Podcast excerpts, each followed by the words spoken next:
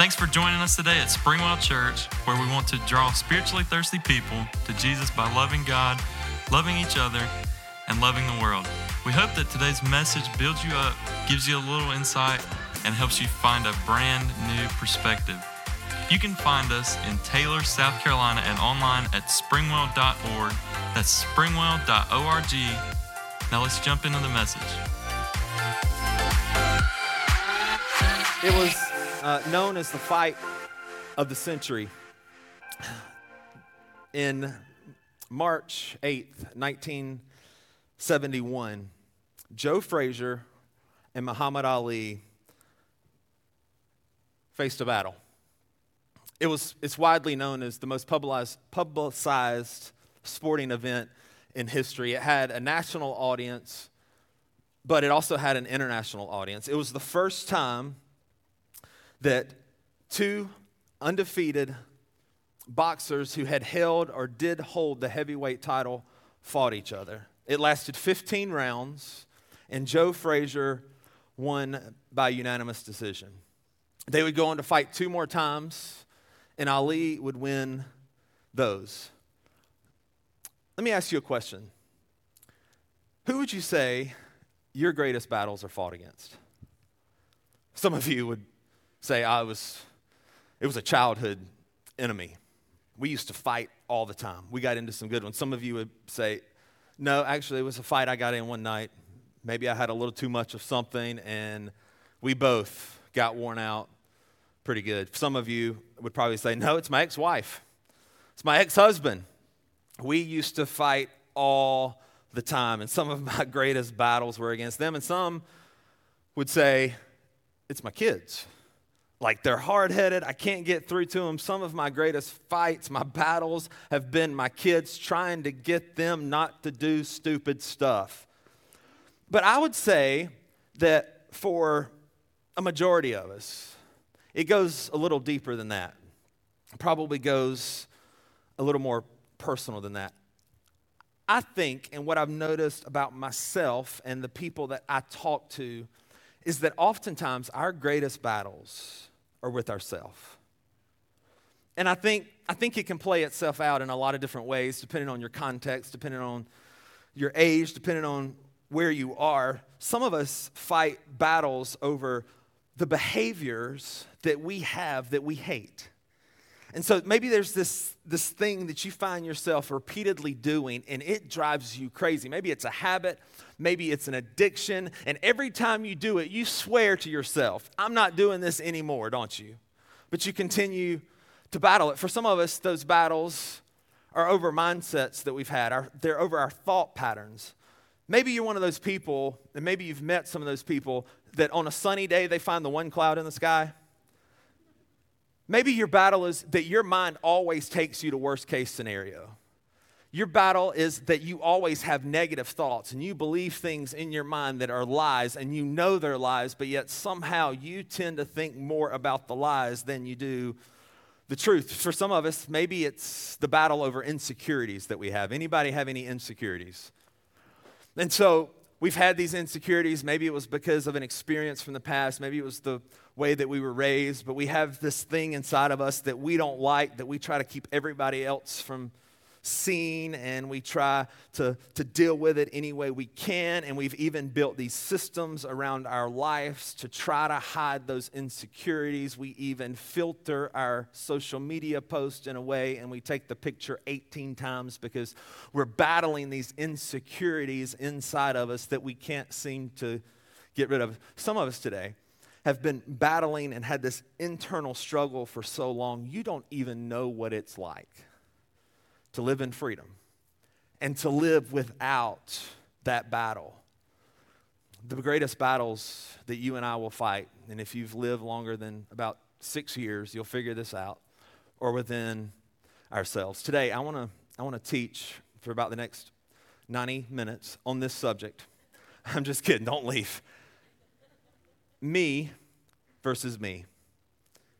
Me versus me. I want to take us to a really important chapter in the Bible. This is one of my favorite chapters in all Scripture. And, I, and, one of the things I noticed as I was thinking through this week is that I think I've said that like three out of the last four times.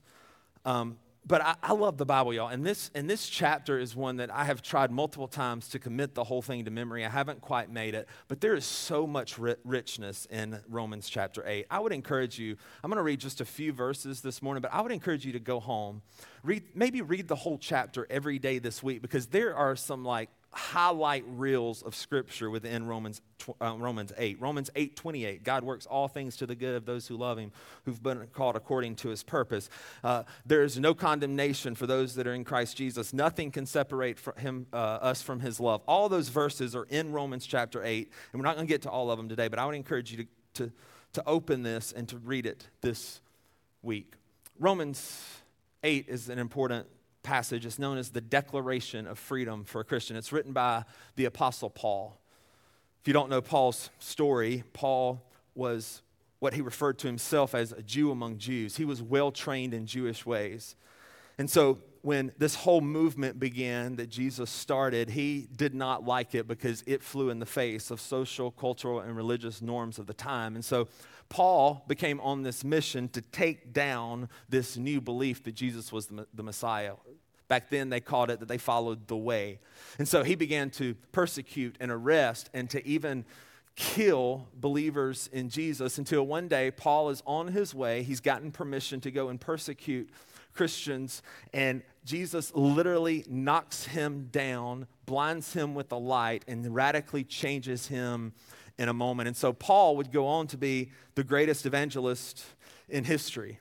And he would plant these churches, he would start these churches, and then he would write letters back to these churches and other churches. And one of those letters that he writes to the church at Rome is Romans.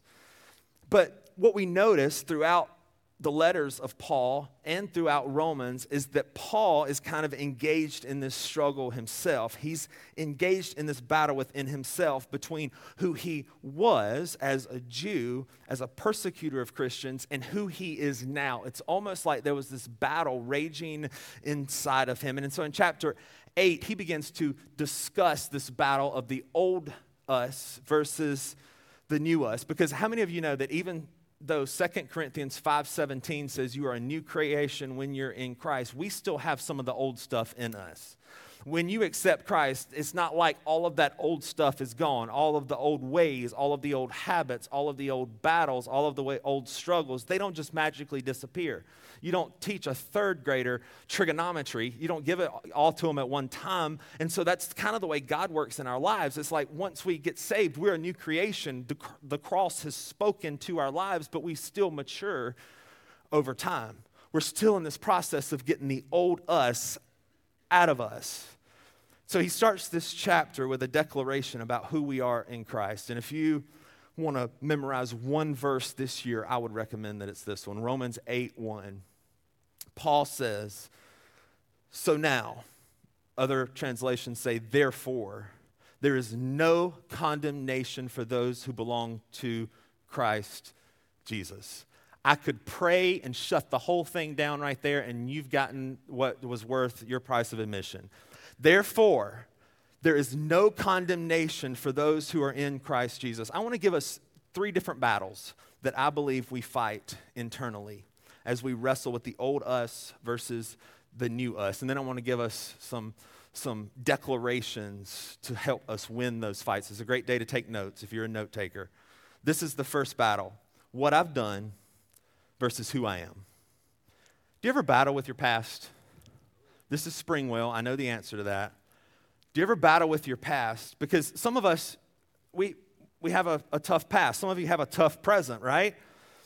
We battle with, with our past. Some of us went to some, some tough places. We hung out with some tough people. We, we hurt a lot of people. We did a lot of things that we're still paying the price for. Some of us in this room did some really tough stuff. And what I've noticed is if we aren't careful, we will allow what we've done to keep us from being who we really are.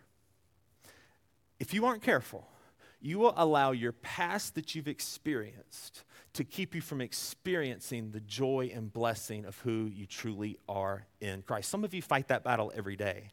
because you don't feel worthy, because you used to do that. And you maybe you're still paying the price for that. There's still some consequences for that. And so now you live with this internal struggle because of what you did in your past. And if you aren't careful, you will allow it to rob you of all that Jesus has for you right now. I love that Paul starts out this chapter by telling us who we really are as believers, did you know that if you have a relationship with Jesus today, your past does not define you? If you have a relationship with Jesus today, you do not get what you deserve because of the amazing grace and mercy of Jesus. You are not who you used to be. You are no longer the, the, the, the, the sinner, the alcoholic, the adulterer. You are no longer who you used to be now because of Jesus. And because of this amazing promise that he offers us now, you are son or daughter of the king. That's who you are. There's no condemnation for those who have surrendered and have their lives planted in the grace of Jesus. I want to clap for myself because that's good news. The world doesn't give us that kind of news. The world says your past does define you. The world does the, the world holds you accountable. They will cancel you for something you said 12 years ago. And here Jesus is stepping on the scene and he says it doesn't matter.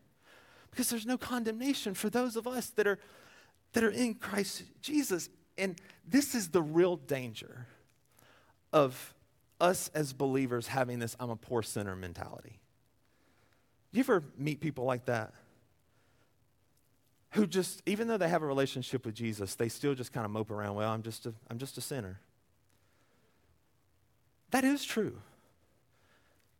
Even after you have a relationship with Jesus, you're still messed up. You're still broken. You still have some things in you that need to get fixed, but that is not who you are. You may have 99 problems, but your relationship with Jesus ain't one. And so we can mope around and saying, I'm just a poor, poor sinner, and you are still a sinner. But according to Romans 8 1, it does not define who you are. There's now no condemnation for those who are in Christ Jesus. It's finished. Jesus says, It's finished. That's your past. That's your present. That's your future sins. And can I just tell you where I battle this the most? It's like I can forgive myself when I don't know better. But when I know better and I'm still doing the same stupid stuff, that's when I have trouble forgiving myself. Anybody else? Like some of us, we have an easier time forgiving ourselves for what we did before we met Jesus or before we, we got our lives together. But the problem, the battle that I fight is that I'm still me- messing up. A couple of years ago, our little son was probably about five or six years old. He comes home from his after school place one day. And he looks at us plain as day and drops the F bomb. He mispronounced it, so after we teach him how to pronounce, no, I'm just kidding. and so after we pick our jaw up off the floor, because he didn't hear that in our house, I can promise you that. He may hear some bad stuff, but not that one. It's his mother. Um, after we pick our jaw up off the, off the ground and we ask him, like, dude, where did you get that? And you know how it is as a parent sometimes, like, you're secretly laughing, but you're trying not to laugh because you know it's just going to encourage the behavior. So we, we, we talk through it. Now, do you think we punished him? No. Why? Because he didn't know what he was saying. He was just repeating something that, that he had heard. And so I think our struggle is if if, if, if we don't know any better, then I think we have an easier time processing our sin. But when we know better and we're still sinning, what do we do with that? Well, according to Romans 8, Paul says, I know you still mess up, but that's not who you are. There's no condemnation for those who are in Christ Jesus. You're standing with Jesus, you're standing in Christ Jesus does not change based on what you do. That word condemnation there comes from the, the Greek word katakrima. And it's a direct reference to God's divine judgment or the condemnation or the damnation that we should receive because of our sin. And Paul comes in and he tells these Romans, and he's telling us that nothing can condemn or damn us anymore. There's absolute security because of your relationship with Jesus. Now, no condemnation doesn't mean you will never sin again. Notice it doesn't say there's no mistakes for those that are in Christ Jesus. There's no mess ups for those that are in Christ Jesus. You will sin, and that is a fact. And here, here's the truth. Let me just be honest with you. There will be consequences for your sin. There will always be consequences for your sin, but because of Jesus, there will never be condemnation because of your sin.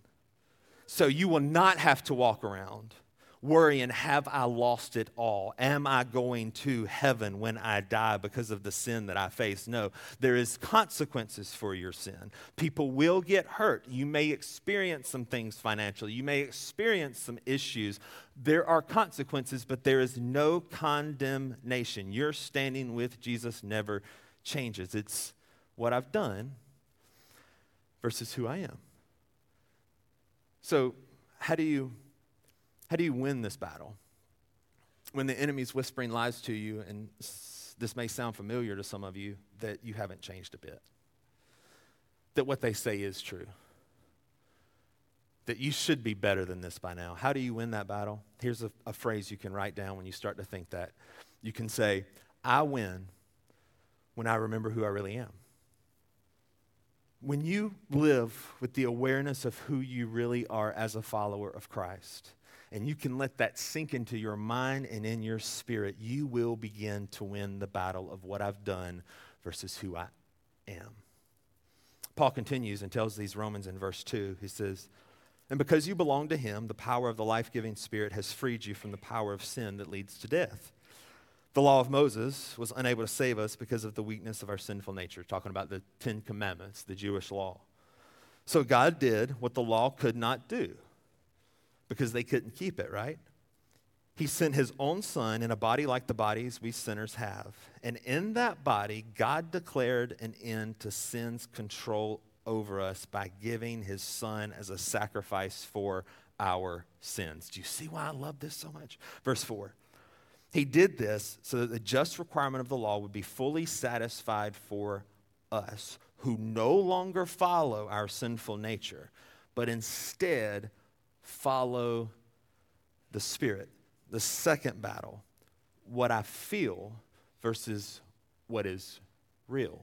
What I feel versus what is real. So, on the heels of Paul telling us there's no condemnation for those who are in Christ Jesus, Paul begins to explain this process of how we live this out by following the Spirit. He says, Hey, I know who you used to be, I know who I used to be. And I know I still feel like doing those things sometimes. I still feel like doing the wrong things sometimes, but that's not who I am anymore. And so I don't go that way anymore. How many of you are ever tempted to do the wrong thing? All right, if one by one, if we could come up here and share our temptation, that'd be awesome. How many of you are tempted to go off at the person at work instead of having a calm conversation. How many of you ever tempted to hit your husband instead of talking to him? Probably shouldn't have said that one. How many of you are ever tempted to, to lust when you know you shouldn't? How many of you are ever tempted? Because Paul literally says a chapter before this in Romans 7, he says, I do not understand what I do. For what I want to do, I do not do. But what I hate to do, for what I want to do, I do not do. But I do what I hate. Does that sound like any of us? Like there's two options, and I want to pick one, but there's something that pulls me to the other side. Can we be real for just a moment? I know this is church, and we may not supposed to talk about this, but doesn't sin sometimes feel good? Wow, somebody was really passionate about it over here. Doesn't it though? Whether it's the little whether it's the little small sins, which we don't call sins. We just call it telling a white lie. just a little fib. When maybe you tell a little fib to give people an impression of you that's not true. Or, or the little the little small things where you kind of didn't spend that on what you said on your taxes, but eh, I still think it'll. Sorry, that's too relevant. But I still, I still think it'll work. The the little small things when you make a mistake and you go back and you lie and say you had planned on doing it later, or even the big things can feel good, right? I mean, there is an entire industry. The porn industry is huge because in the moment, it can feel good to live that life and to do that thing. When you're lonely or when you, you're not having a good relationship with your spouse, it can be really easy. These sins, they're big, but let's be honest, sometimes in the moment they feel good. Or how about the cheating on your spouse? When you're not getting what you think you should at home and there's somebody at work that will listen to you, sometimes in the moment, it feels good to try to get ahead by just taking a little money off the top, by just mixing up a few numbers. The truth is, is that temptation is real and it can feel good in the moment. And temptation never comes from God. No, it comes from the enemy. But here's the thing, and this is the way the enemy works in your life.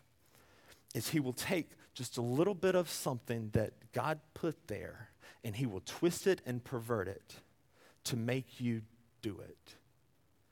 In the moment, it feels good. And this is the danger of our culture today the culture that says, if it feels good, do it. If it seems right, do it. And we've brought this mentality into our relationship with God sometimes, haven't we? And so I really do think sometimes we think, well, God wants me to be happy. And so if this makes me happy in the moment, then this must be from God. This must be the right thing. Paul says, Listen, you have a new you because of this no condemnation. You have the power to do what's right because you have the Holy Spirit living inside of you and directing you. You have the power to see beyond Satan's disguise and know the long term effects of what feels like short term benefits. He says, You can walk by the Spirit. The Holy Spirit is, is, is not your slave master. The Holy Spirit doesn't just work in us to try to keep us from having the fun. The, this, the Holy Spirit, the, the idea there is this adoption. That when we accept Christ, we are adopted into the family of God, and the Holy Spirit comes and seals himself and seals us in Jesus' arms so that nothing can ever condemn us again. And this Holy Spirit teaches us as we go. He's not trying to keep you from fun, but, but you know what we do? We've been adopted into the family of God.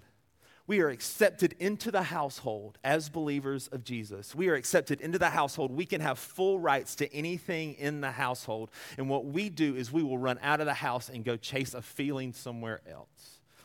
When Jesus says, I have everything you need, I have the joy, I have the acceptance, I have the love, I have real relationship right here in the house that I have adopted you into.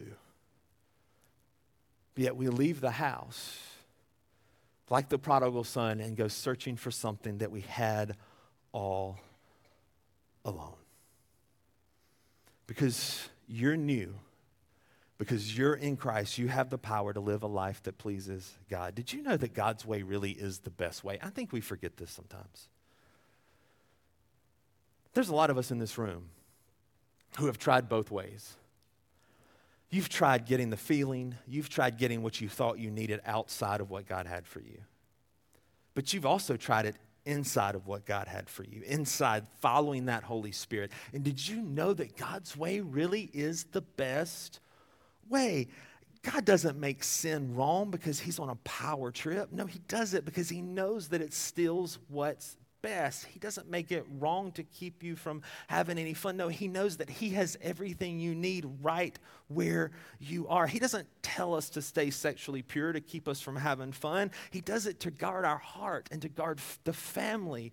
He doesn't tell us not to covet what our neighbor has because he wants to keep us from dreaming. No, he tells us not to covet because he wants us to be grateful for what we do have. He doesn't tell us not to hate other people so we can just get taken advantage of. No, he knows that when we walk in a spirit of love, it honors him and it really is best. And so Paul says, now, because you are safe and secure in the love of Jesus, you have the power to walk with the Spirit and choose the better thing over the immediate thing. It's beautiful.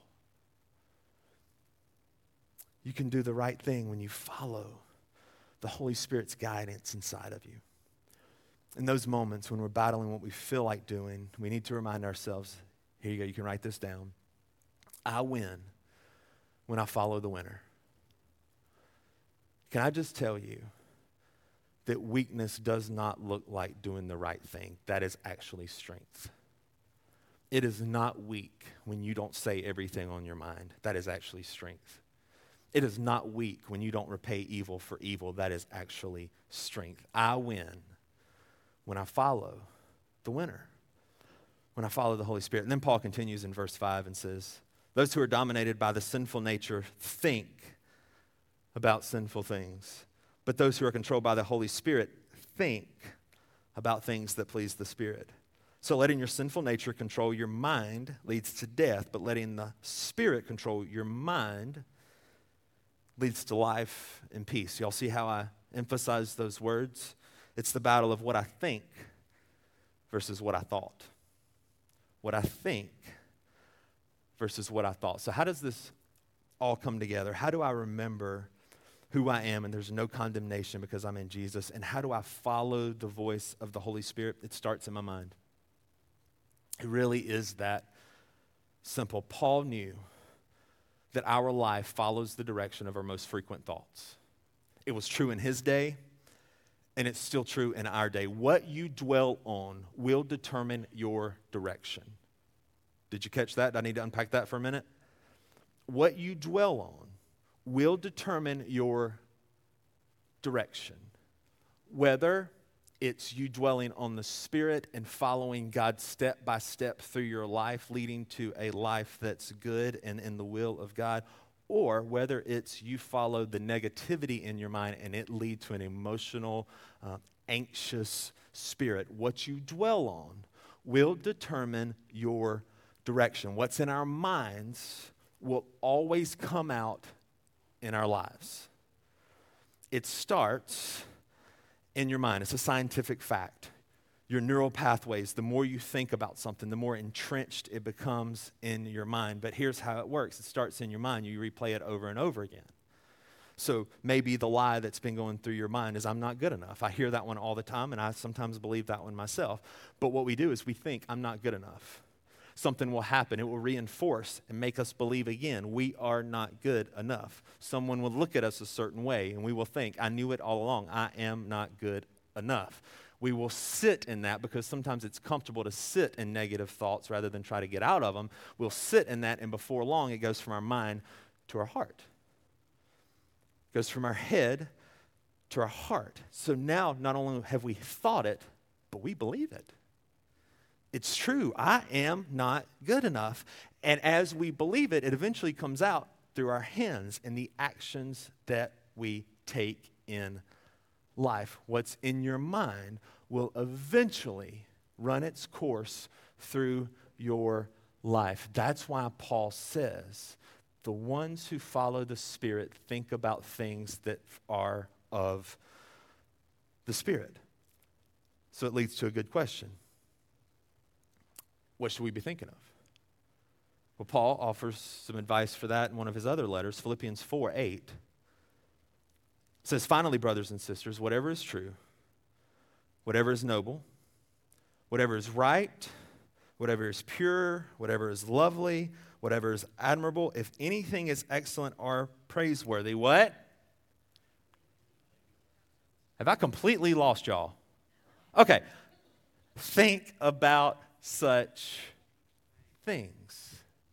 Whatever is true, whatever is noble, whatever is right, whatever is pure, whatever is lovely, whatever is admirable, if it's excellent or praiseworthy, think about those things. So we think the truth, the truth of who God is, the truth of who we are, the truth of who the people around us are. He says, think about things that are noble and right. In other words, what's right and what's wrong. And then he says, think about what's pure, lovely, and ab- admirable. What Paul is saying is he's saying, I want you to think about things that promote peace rather than conflict. How many of you usually do that the other way around? I just want to grab them by the neck. He says, the things that you need to think on. That can be a passing thought because we're people. And other people are people. We people in all day long. So that can be a passing thought. But Paul says, no, think about things that promote peace rather than conflict. If peace does not seem like a trait of your life, maybe it's because you think about things that are opposite so often. If you don't have the peace of God in your life, maybe it's because you don't think about the peace of God in your life. He says, think about things that promote peace, not conflict. Think about things that are positive and constructive rather than what's negative and deconstructive. Think about things that are positive and constructive rather than things that are negative and deconstructive. It can be a passing thought to think, oh my gosh, I am losing control of this whole thing. It can be a passing thought, but what happens if you could train your mind to think, oh my gosh, we are losing control of this whole thing, and there could be something inside of your mind that triggers and thinks, no, but God knows the plans He has for me, plans to prosper me and not to harm me. What would that look like? Wouldn't it change our lives?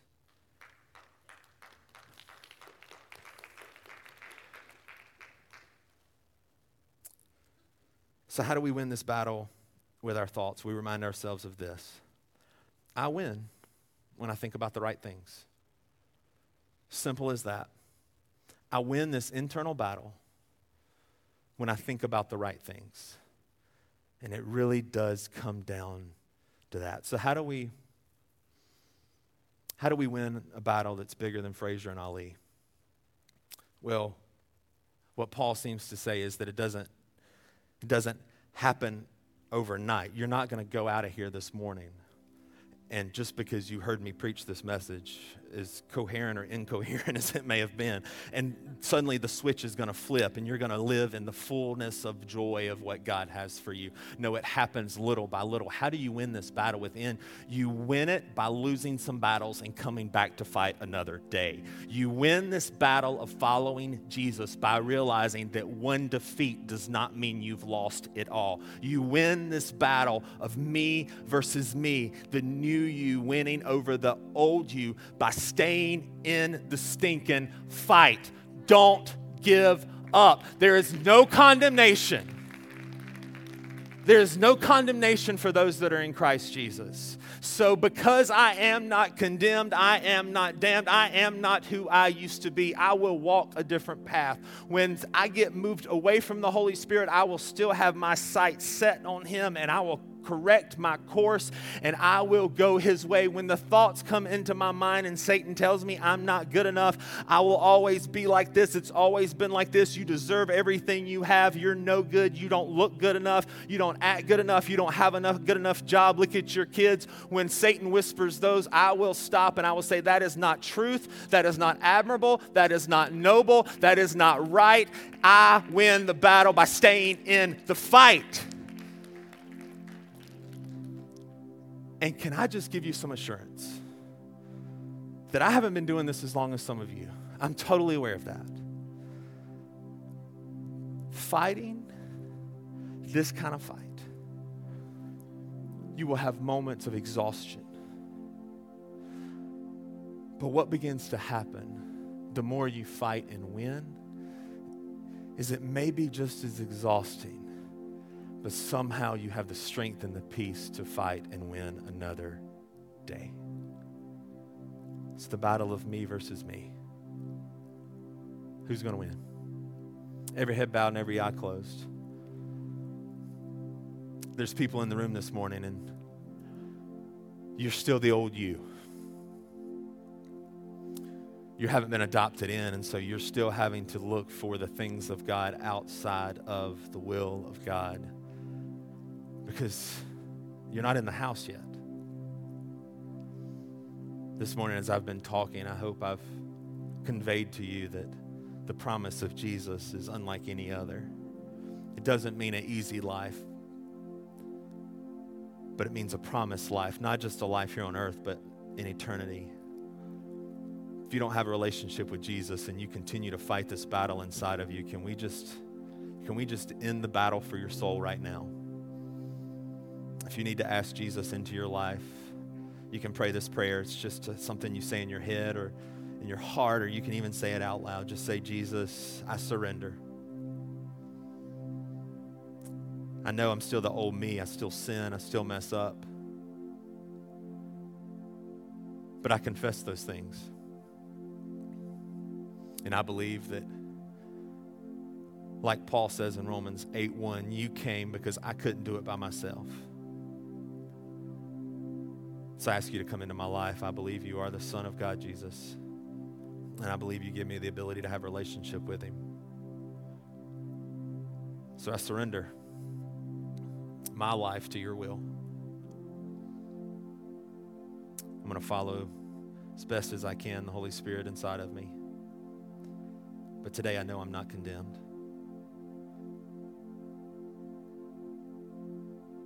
With every head still bowed and closed, eyes closed, whatever. There's people under the sound of my voice this morning, and I just feel this. I didn't plan on this being the thing, but I just feel like you're battling some pretty dark thoughts. and they have moved their way from your head to your heart.